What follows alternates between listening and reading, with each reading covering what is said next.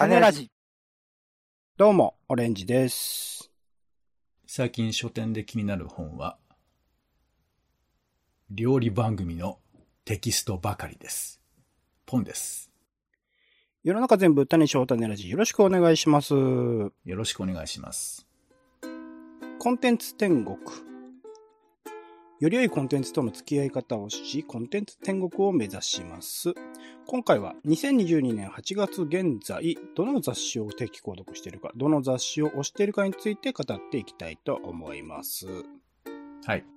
ということでですね、えーまあ、個人的にはテレビとかと並んで、まあ、雑誌というものがすごく好きなんで、好きで、まあ、定期購読という形でね、毎月だったり、毎週はさすがにないか、えー定期的にね、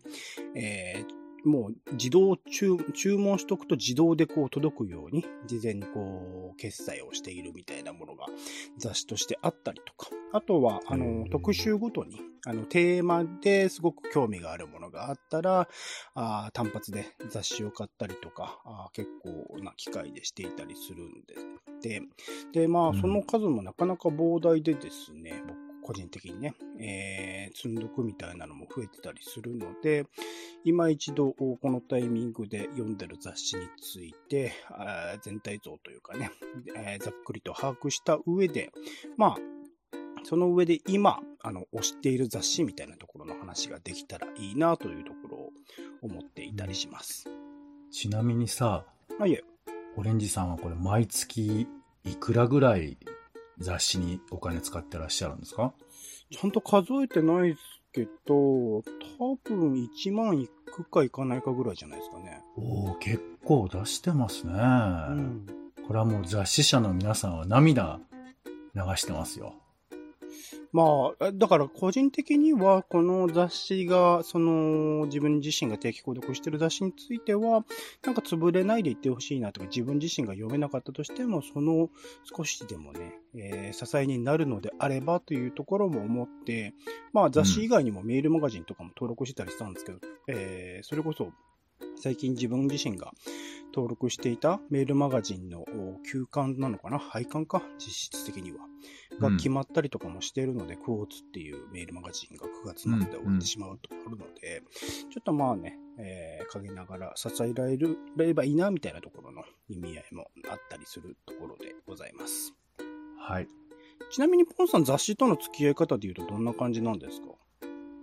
僕の話ネガティブですけど、まず一冊も定期購読はしてないですし、うんうん。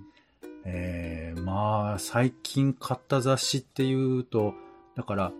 定期的に買おうって決めてる雑誌はほぼないんですよ。うんうんうん。だから書店でたまたま見かけた気になった特集があったら、まあ、買うとか、それぐらいかな。昔も、そう、あの、まジャンプもマガジンも僕は定期購読したことないので、うんうんうん。そういう意味では雑誌とは割と縁がないけど、まあまあ、はい、そうですね。暑い時期もあったけど、最近はちょっとしなびてますかね。なるほど。ありがとうございます。じゃあまあ、少なからず最近読んだ雑誌とかね、最近買った雑誌みたいなところもポンさんには後で語ってもらえればなと思っておりますが、まず、はいえっと、オレンジの方でですね、定期購読している雑誌、ざーっとこう紹介してみようと思うんですが、まず、えっと、文芸誌というジャンルで言うと、五大文芸誌とされる、まあ、いわゆる芥川賞のですね、候補作になるようなあー小説が掲載されているような雑誌は、一通り読んでいたりします。えー文芸スバル、新潮群像文学会と。まあ、他にもね、早稲田文学とかから今までは、えーノミネートされたりした作品も芥川賞があったりしたんですが、基本的にはこの五大文芸誌っていうんですかね、ところから選ばれていたりする。まあ、基本的にこれを定期的に買っているのも、後々芥川賞のタイミングとかで振り返れたりとか、あとは単発で好きな作家さんが、あの、買っていた時に、後々買うとこれ買い逃すと時々 Amazon とかでめちゃくちゃ値段上がってたりするんですよね、文芸してね、タイミング逃すと。そうすると、なかなか、あの、後々損する気持ちになることが多いので、定期的に買っといて、えーそういうのが発表された時にすぐに、えー読めるようにしているっていうのが、この古代文芸誌だったりします。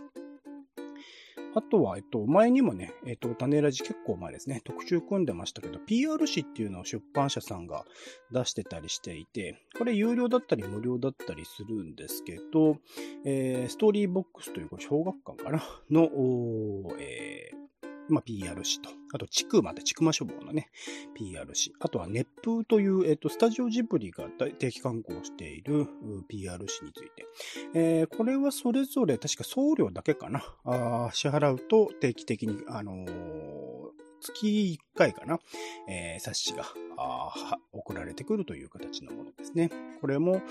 それぞれ、えっと、小説が書かれていたりとか、熱風だと結構大きめな特集が組まれて、えー、エッセイなり、インタビューなりが掲載されているみたいなところの、えー、作り方がされている雑誌ですね。あと、その他、えっと、文芸誌、PRC 以外の月刊誌で、えー、これ、後でまた紹介します。ギャラクという雑誌とか、あと、福音と世界という雑誌、えー、あと、NHK100 分で名著。これね、結構有名だけど意外と買ってない人も多いのかなと思いますが、100分で名著ってテレビ番組のね、えー、冊子バージョンと、あと、クイックジャパンというカルチャー誌ですね。この4つですね、えー、を定期購読しております。あと、年間誌というか、1年に1回だけ、えっと、発行される雑誌、雑誌でいいのかな？あれ、ムックなのかわかんないですけど、世界思想という雑誌がありまして、まあ、世界思想者というところからでしてるんですけど、これも、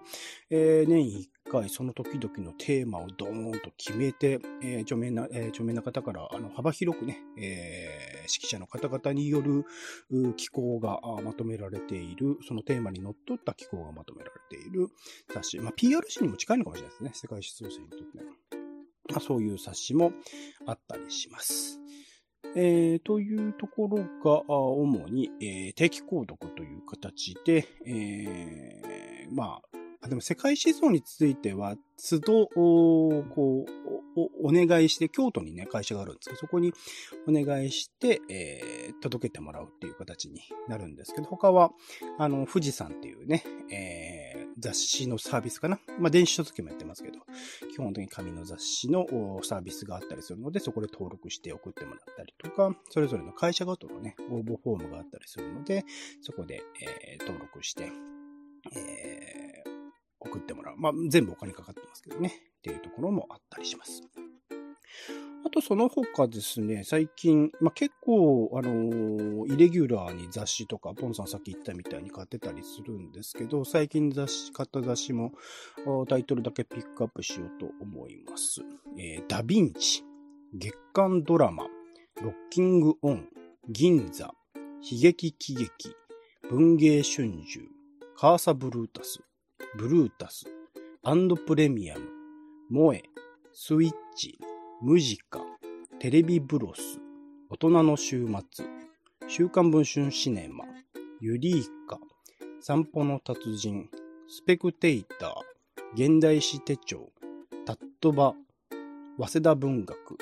メトロミニッツローカリズムということで、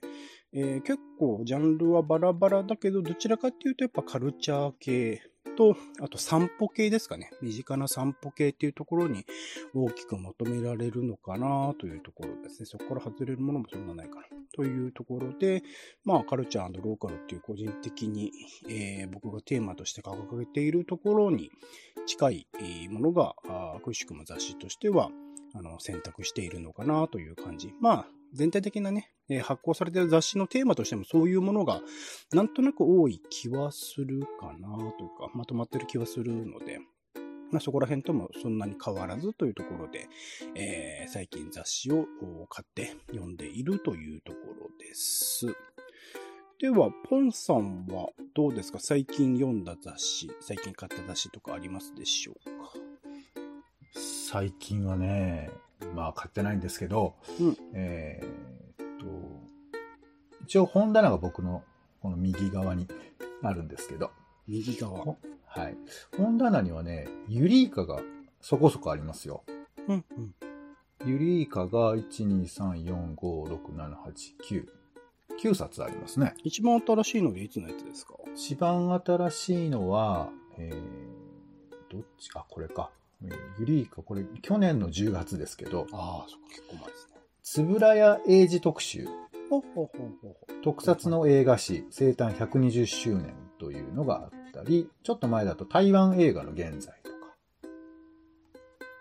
いうのがあったり。はい。まあ、ゆりかは特集が気になったら、あ、任天堂が特集されてるとかっつって買ったりとか。うん。うん。結構バックナンバーとかも置いてあったりするじゃないですか。ああ、そうですね、本屋さんね。うん。だからまあ、ユリイカはそういう感じで、なんか、はい。あとまあそうね、あの僕は購読してないんで、あの、立ち読みとか図書館でチェックみたいなレベルになりますけど、うんえーすいません、出版社の人。東京人とか、まあ、散歩の達人とかはチェックしますかね、あればね。うんあとは、まあ、クイックジャパンとかは、まあ見ますかね。あ、東京03出てるなとかね。なんか、あ、アルコピース特集されてるとかね。なんかそういう特集でチェックをしたりしますよね。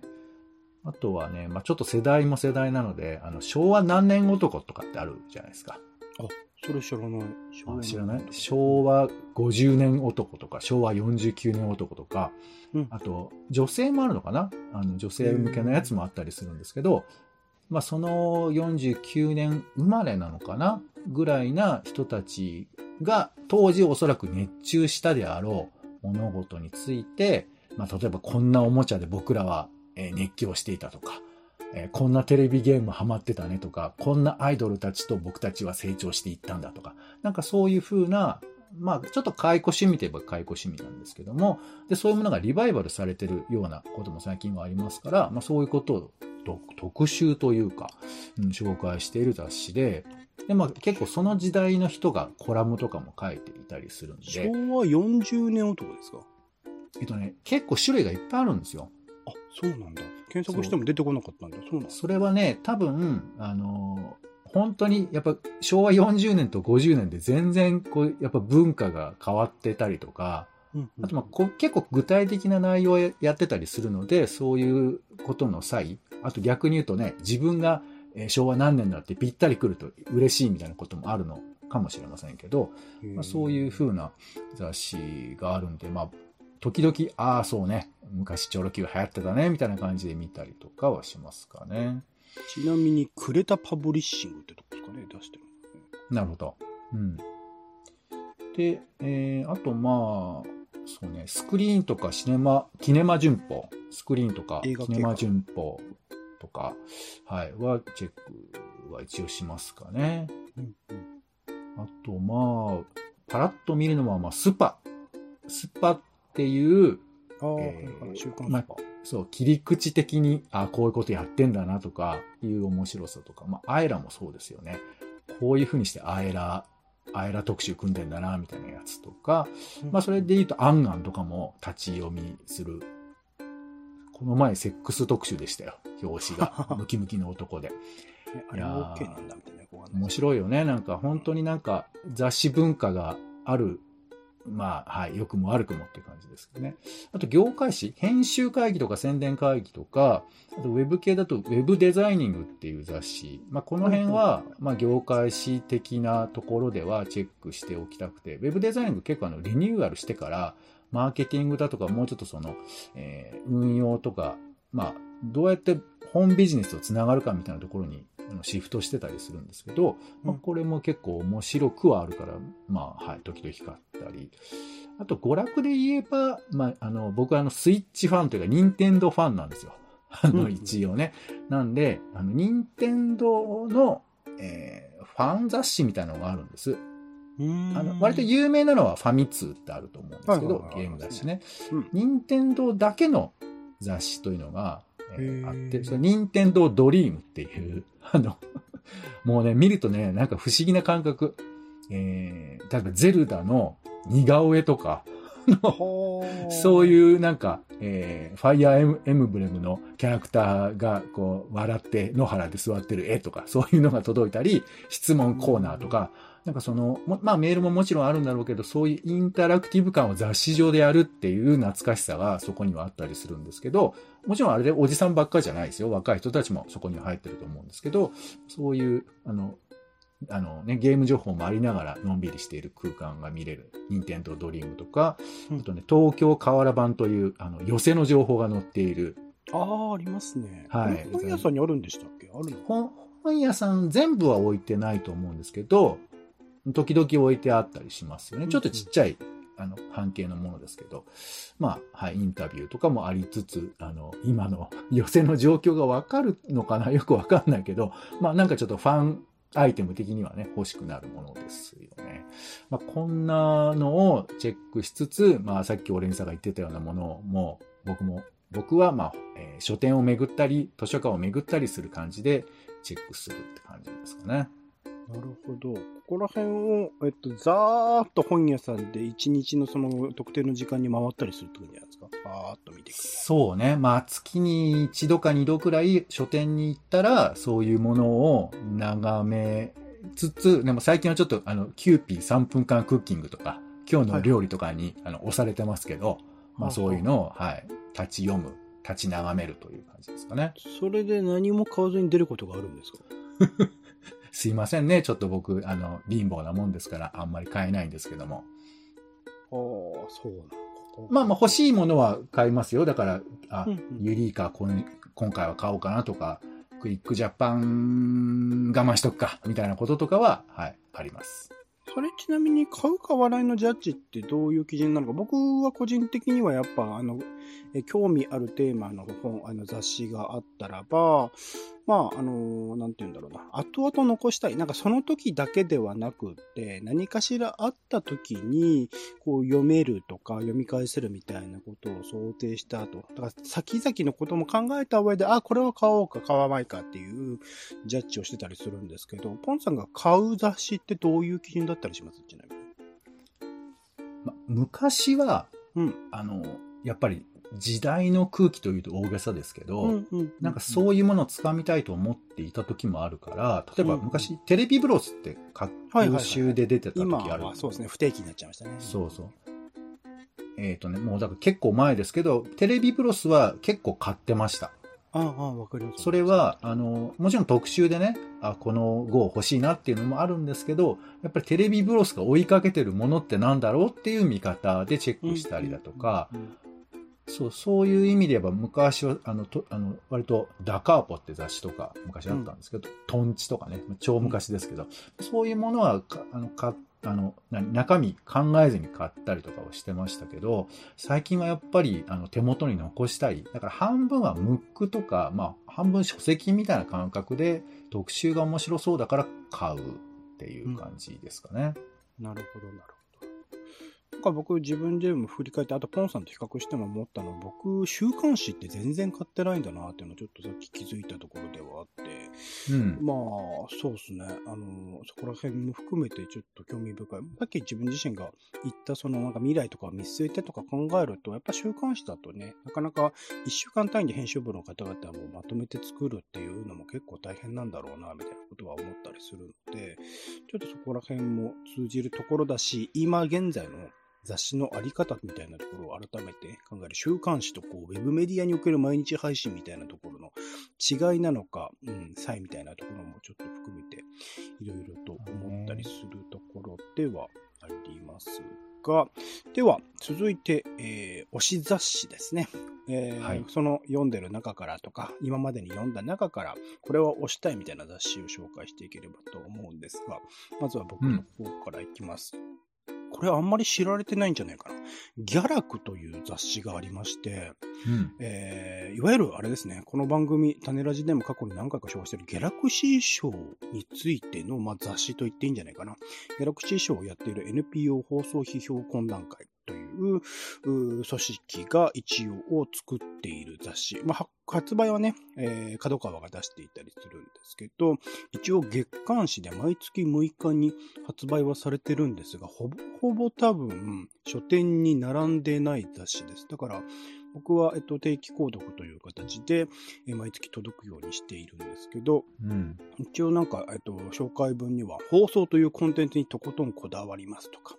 ギャラクシー賞の動向を伝えますとか、メディアを調査報道しますとか、読者参加型の開かれた雑誌ですとか、一応テーマを掲げていて、ざっくりその放送ですね。あとは、まあ、テレビ、ラジオと CM も含めて、えー、幅広い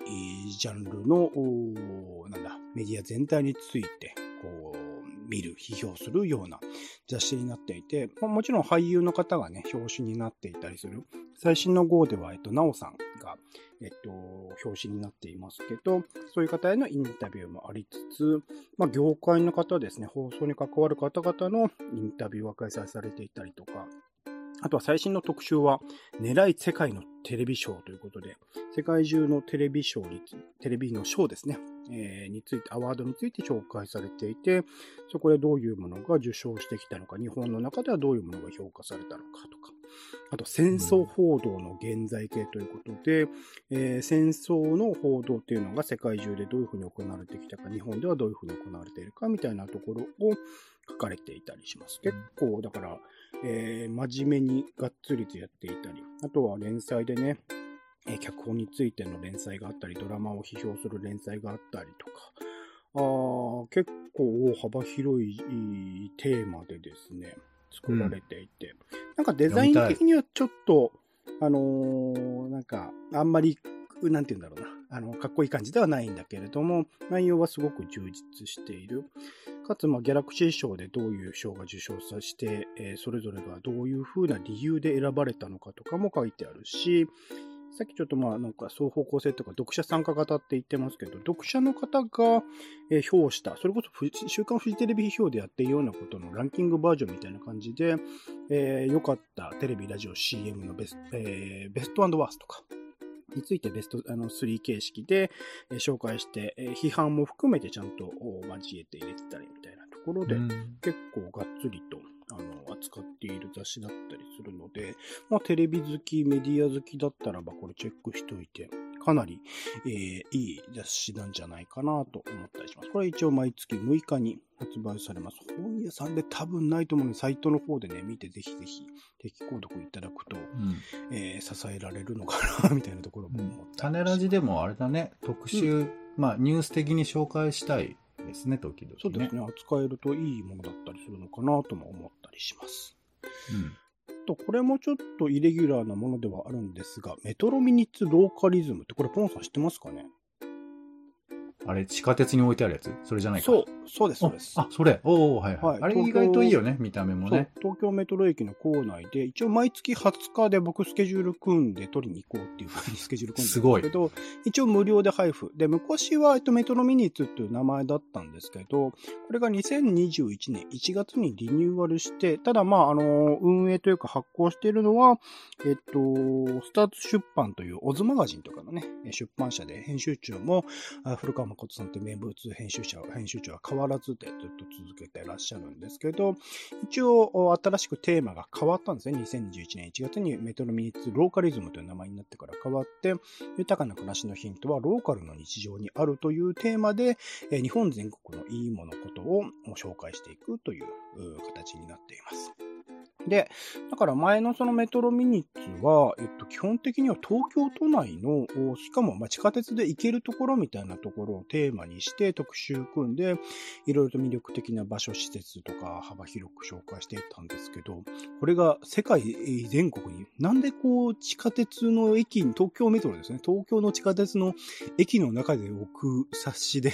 え、日本全国のことを扱うのかみたいなところをちょっと疑問には思ったりするんですが、まあね、移動動手段としてもちろん地下鉄はそれで使われるだろうし、より開けて、よりあの幅広いテーマを扱えるみたいなところもあったりするのかなとは思ったりするんですが、最新号の特集が海町ステイケーションということで、まあ、海のある町ですね。の、えー、ステイケーション、まあ、実際に滞在して、えー、いろいろとバケーションを楽しむみたいなところですね。を、様々なパターン、えー、四国の愛南町っていうところだったりとか、宇和島っていうところだったりとか、まあ、広くそれぞれの場所の魅力的な施設、あとは暮らし方ですね、生活の仕方みたいなところの提案がなされている、まあ、雑誌でいいのかな、うん。えー、まあ、フリーマガジンという言い方をしてますけど、まあ、立派な雑誌でデザインも含めてすごく凝っていらっしゃる。まあ、もちろん薄いんですけどね、すごく薄い冊子ではあるんですが、あの、こだわって作っている雑誌だなと思うので、そのまあ、あの、地方暮らしとか、あまあ旅行とかもね、含めて興味がある人は、まあ無料、なんて言ったって無料なんで、あの、手に取って、地下鉄の駅に、中に入った時にはね、ラックが、あの、置いてあって、まあいろいろな時々によって他の雑誌に変わっていたりもするんですけど、20日のちょっと後ぐらいにはずっとこのメトロミニッツローカリズムって置いてあると思うので、よかったら手に取ってみるといいかなと思ったりします。うん。はい。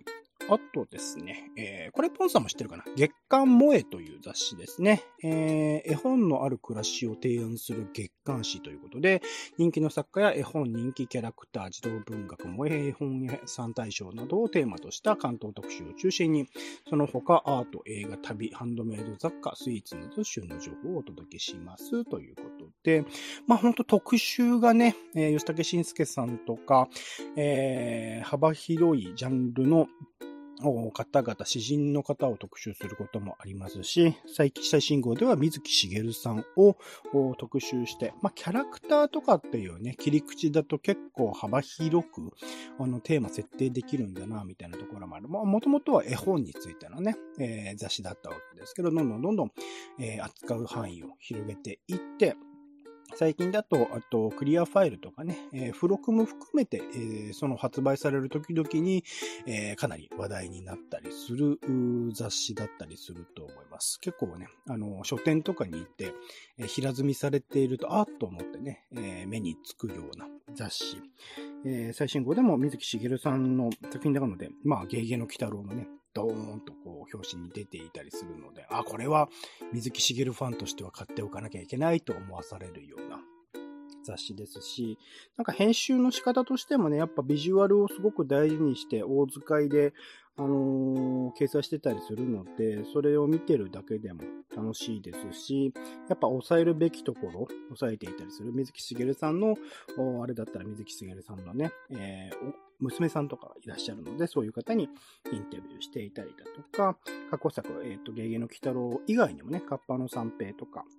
悪魔くんとか、そういう作品の名場面みたいなところの紹介とか、水木しげるさんのゆかりの街、境港とかの紹介とかもしていたりするので、幅広くそのテーマに沿った内容を網羅的に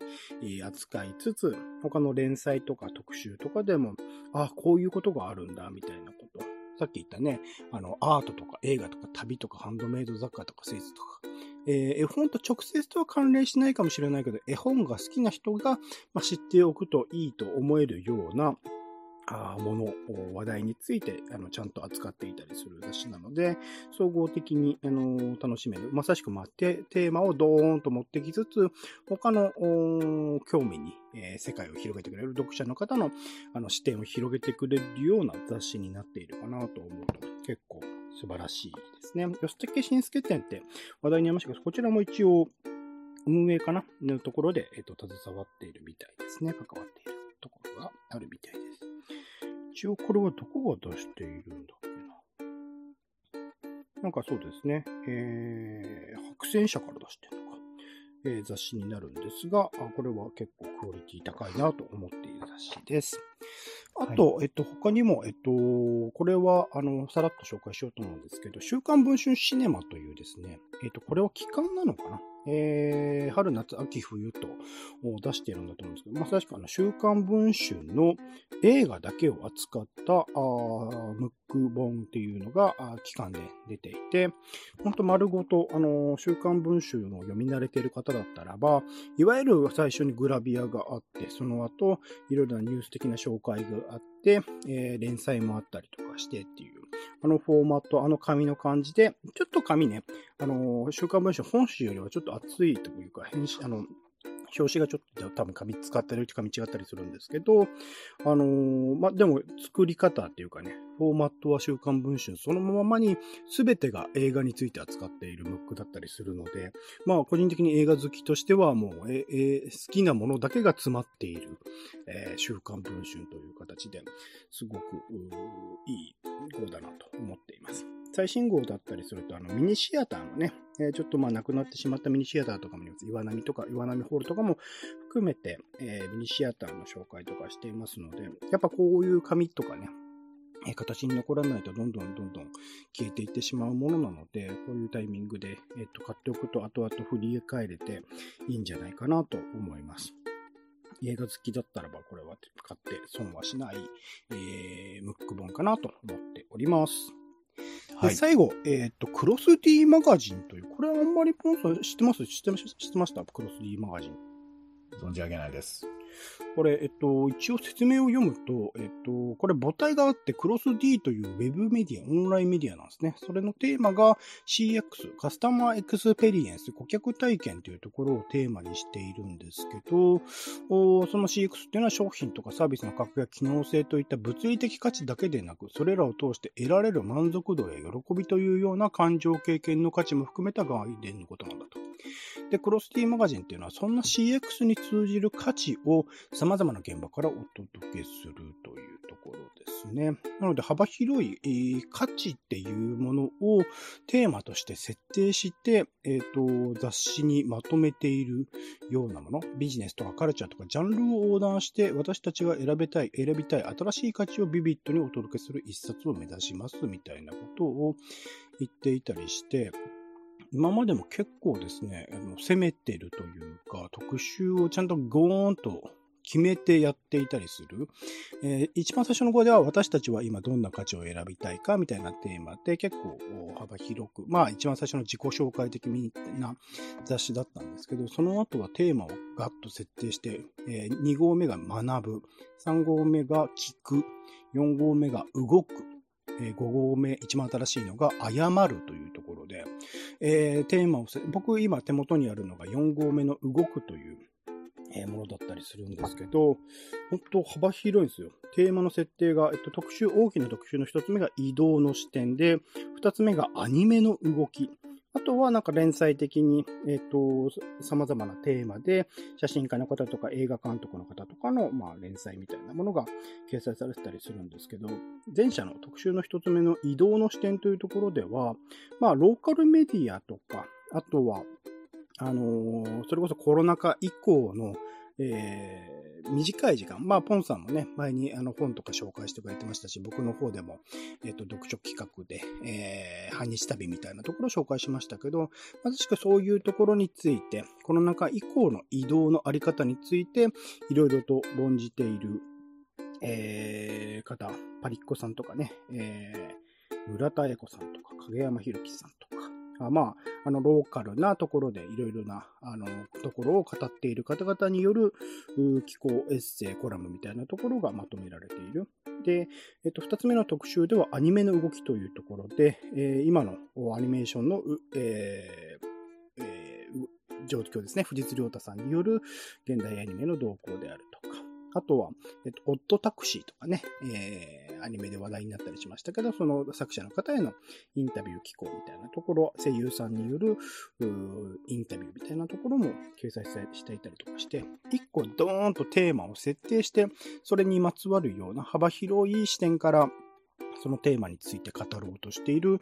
雑誌で、これは、なんか今、なんか懐かしい感じもするんですね。昔はこういう雑誌って結構あったな、みたいな。どーんとテーマ設定して、それについて、もう幅広く網羅的に、まさしく雑に、えー、まあ、まとめて、雑にっていうのはまあもちろん計算をされてるんだけど、ある種、テーマ的に幅広いテーマをこう網羅できているようなものってあったなと思うんだけど、今は多分この、えっと、クロス D っていうのは結構珍しいいタイプの雑誌として、えー、扱われるのかなというところもあったりするので、これもずっと続いていってほしいなと思っている雑誌でございます。はい。僕の方の推し雑誌はそんな感じなので、よかったらポンさんのね、推し雑誌も教えてもらえればなと思います。まあ、さっきもユリーカはちょっと言いましたけど、あのーまあ、本当にテーマが多様で、まあ、とはいえ多分偏ってるんだろうけど、僕の好きなものが時々出てくるんですよね。うんまあ、任天堂もさっき言ったけど、あと辞書。辞書の世界とか、うんあと、あの、ゲド戦記の話。ゲドアーシュラ・戦記ケール・グインって人が書いてるんですけど、まあ、当時ちょっとゲド戦記がいろいろ言われた時に、アニメがね、この出た時かな。このルグウィンさんどういうことなんだろうみたいなのを紹介してて、あーちょっと面白そうだなって。まあそれはあの、なんていうかな。やっぱり雑誌って対象の特殊性うん。まあだからその、えー違法無線とかさ、あの、裏側潜入みたいなそういう魅力もあれば、切り口の魅力もあると思うんですけど、うんあの、その辺で言うとユリイカは多分テーマが詩と批評なので、非常に哲学的な抽象度の高い文章が書かれたりするもんだから。最初にね、詩が載ってるの印象的ですよね。ずーっとそうそうバーっとね。なので、基本概念とか、まあ、ちょっと難しい言葉遣いみたいな、そういうところ、原理原則みたいなところに戻ってる文章っていう、まあ、これも一つの切り口だと思うんですけど、そういうところに視点が合ってるっていうところが僕はとっても面白いなと思っていて、これは普段はなかなかこの七面倒くささに付き合う状況はないので、まあ、こういうものと自分の好きな対象、仮面ライダーにこんなややこしく喋るんだみたいな、なんかそういう風なことができる雑誌なので、まあこれは、はい、時々目を通してみたら面白いかなと思うけど、まあ、ほとんど読めないと思う。あの個人的えー意見ではありますけどね。そう好きなとこだけ読んじゃう感じですけどね。はい。あとはまあ、雑誌じゃないんですけど、ほぼ毎月何らか最近は出てるんで、えー地球の歩き方。はいはいはい。はい。最近はまあ本当にね、巨大石物みたいなやつから、あの、ジョジョの奇妙な冒険で一冊作ってたよ、この前。うんうんうんうん。よく見たら、そのジョジョで舞台になってるところを紹介してるって、あ、そんないろいろ紹介してたんだって思いましたけど、だこれはすごいいっぱい出て、まあ、あの、いろんな商売あるんだなと思いつつも、やっぱこの完全に切り口だよね。もちろん対象の魅力は世界を相手にしてるんで面白いんですけど、これをどう見せるかっていうふうなことを、まあ手を加えしながらいろいろやっているので、こういうふうなのはなんかまあちょっと勉強になるというか、あ、これは面白く見見えるな、みたいな、なんかそういうことがあって、まあ、実際タモリクラブでも特集されてたりしていたので、あうん地球の歩き方編集部は楽しいんだろうなっていうのがわかる雑誌、まあ雑誌、ムックかなはい、ですかね。僕のやった旅入の企画でも、あの、ムー特集ですね。地球の歩き方のムー特集をちょっと活用させていただいたりしましたね。あとは、えっ、と、まあ、これはね、ついつい、あの、か買うことで、かっこつけてるなって自分で思う雑誌として、あの、広告って雑誌があるのご存知ですか？はいはいはいはいは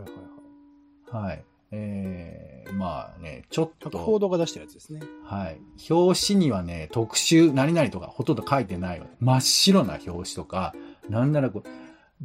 ザラ、ザラザラした感じの紙で、なんか本当に人がホッチキスでやったりとか、まあそういう風にいろんなものの見せ方とかアイディアとかを、あの、もう本体で表現するっていうことをやってる雑誌で、だから、なんかね、欲しくなっちゃうんだけど、だからっつって、その、そんなに読み込めなかったりだとか、理解するっていうよりかは持つっていうことに結構意味があるような気すらさせちゃう。いや、本当に広告なんだなっていうふうに思ったりはするんですけど、なかなかね、あの、だから何やってんのかなってチェックする分には、あの、面白いのかなというふうに思いますかね。あと、まあ、あの、TBS ラジオで、TBS ラジオプレスっていう、あの、フリーペーパーを出してまして、で、これ、えっ、と、まあね、いろいろリニューアル何回か繰り返してるんですけど、まあ、TBS ラジオファンは、あ、あこの人のインタビューが読めるんだとかね、えー、玉尾さんの声がよく、あ、こんなこと考えてラジオ玉結びやってるんだな、みたいなこととか分かったりするんですけど、2022年7月、8月、9月、3ヶ月、えー合併号みたいな感じですけど、この号から、えっ、と、小倉隆二さんが編集長を務めるそうなんですよね。すべてのニュースは、へ賞味期限切れである。まあ終わっちゃいましたけど。のポッドキャストでも活躍されてた方ですが、えーこの方が、えー編集長を務めてるということで、僕ちょっとまだ最新、武田砂鉄さんから依頼されたみたいなね、ことがあの、TBS ラジオ読本っていう本があって、公式読本ね。こちらの方でもちょっと関わってらっしゃるそうなんですけれども、まあそういうえご縁もあってということみたいですが、小倉隆二さんが関わってさらに面白くなっているんじゃないかなということで、はい。この TBS ラジオプレス、ラジオプレスってこれど、どこで手に取って、いつ頃なんですか？これはね、あの、まあちょっと3ヶ月分のやつなんで、いつっていうか、まあこれ、えー多分7月の後半ぐらいから出てるんだと思いますが、えー駅で、地下鉄で置いてあったり、あとね、TBS ラジオファムっていう、なんか加盟店みたいなものを募集してて、その加盟店のところに置いてあるっていうパターンなんですけど我々も、あの、なんか軒先とかあれば置くことはできるのかもしれませんが、まあそういう風なものでもあったりするので、まあ本当に偶然見つ見かけるか、もしくはあの、えー送ってもらうという手もあるのかなと思いますけどね。はい、そんなとこです。はい、ありがとうございます。まあ、個人的にはですね、他にも復活してほしい雑誌、もうすでに、えー休刊とか廃刊廃刊になってしまってるけど、復活してほしい雑誌として、えっと、ケトルというワンテーママガジン、博報堂ですね、同じく、広告と、の博報堂ケトルという子会社で出していた、あ雑誌がすごく好きだったりした。やっぱワンテーマドーンと決めて、えークロスティーマガジンじゃないですけど、それについて網羅的に扱うような雑誌はいいなと思いますし、あとはこれはトマガジンかな ?TO マガジン、トゥーマガジンとも言うのかなえー、という、地元密着型のローカルマガジンで、えっと、毎回ですね、えー区、東京23区の区を焦点を当てて、一つ一つやっていた、足立区、目黒区、中野区、品川区、墨田区、世田谷区みたいな感じで、区に実際にその編集部の方が滞在するとか住んでたらしいんですけど、で、がっつり、インタビューとかして、取材して、作り込んでいた雑誌があったんですが、これがなんと途中で頓挫してしまって、途中からね、えーウェブメディアにもなっていたんですが、そのウェブメディアも途中で、えっと、運営を止めてしまって、みたいなところがあったりするので、ここら辺はね、えっと、いつか、どこかお金を出してくれるところがあったら復活してくれればいいなと願っているところであります。それぞれの区のね、特徴、歴史とか、あの幅広さ、ジャンルの幅広さ含めてやってるという意味ではすごく価値がある雑誌だったと個人的には思っているので、これはぜひ復活してほしいな、なんてことを思っていたりします。ポンさんもあります？こういう復活してほしい雑誌。かつね、あの、今振り返ると、あの、2007年ぐらいから出てた R25 っていうフリーペーパー。はいはいはいはいはい。これも、えっと、駅にありますそうよね。、これはね、まあ今ウェブでちょっとやってますけど、まあそういう中身というかは、あのムーブメントっていうのがウェブのやつはもう全然別物ですね。うんまあそれはいいんだけどね R25 が出てた時の、なん、あの風みたいなのはすごく覚えてる。いや、これ、うんあ、このインタビューき読めるんだとか、なんかそういう風なものとか、あのコンパクトでも結構情報が詰まってるものが、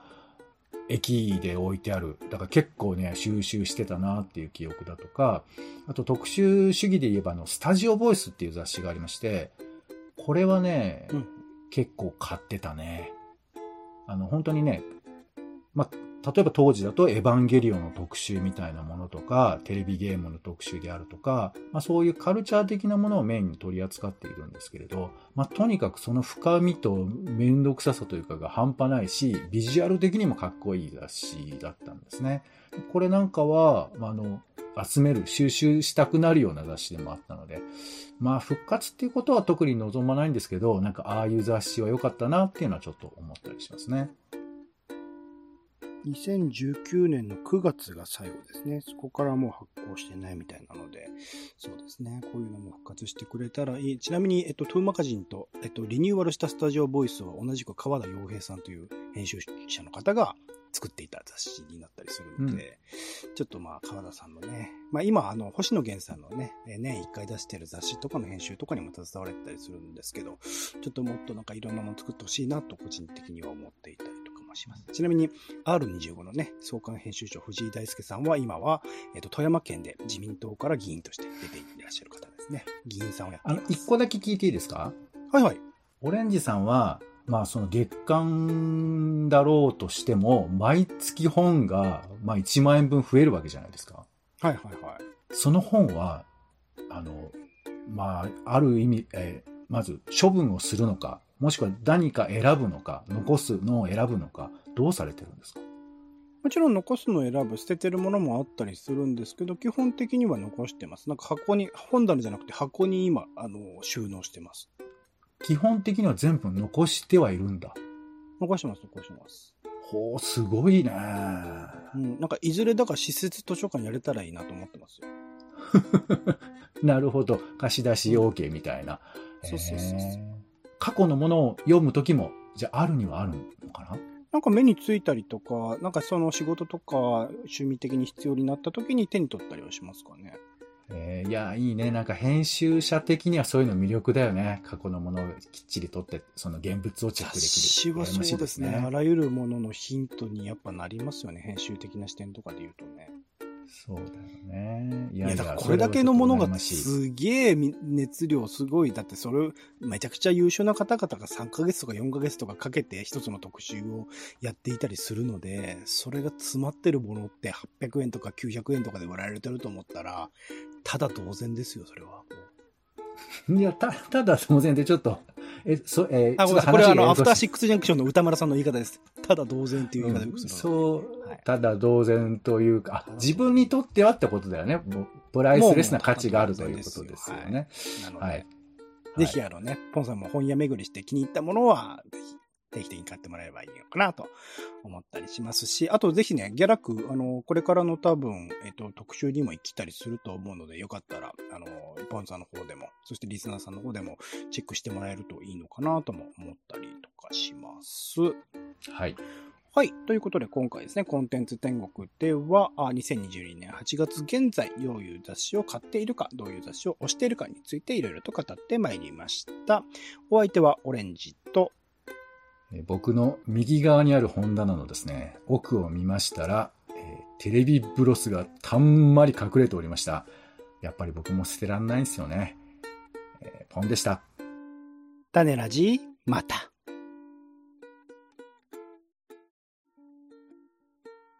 種ラジは、ポッドキャストや Spotify などでほぼ毎日配信しています。音声でこぼれた内容はブログで補足を、更新情報は Twitter でお知らせしています。気が向いたらお好きなサービスでの登録、フォローをお願いします。また、番組の感想やあなたが気になっている種の話もお待ちしています。公式サイト、種ラジ .com のお便りフォームから送ってください。Twitter などで、ハッシュタグ種ラジ、カタカナで種ラジで投稿いただくのも大歓迎です。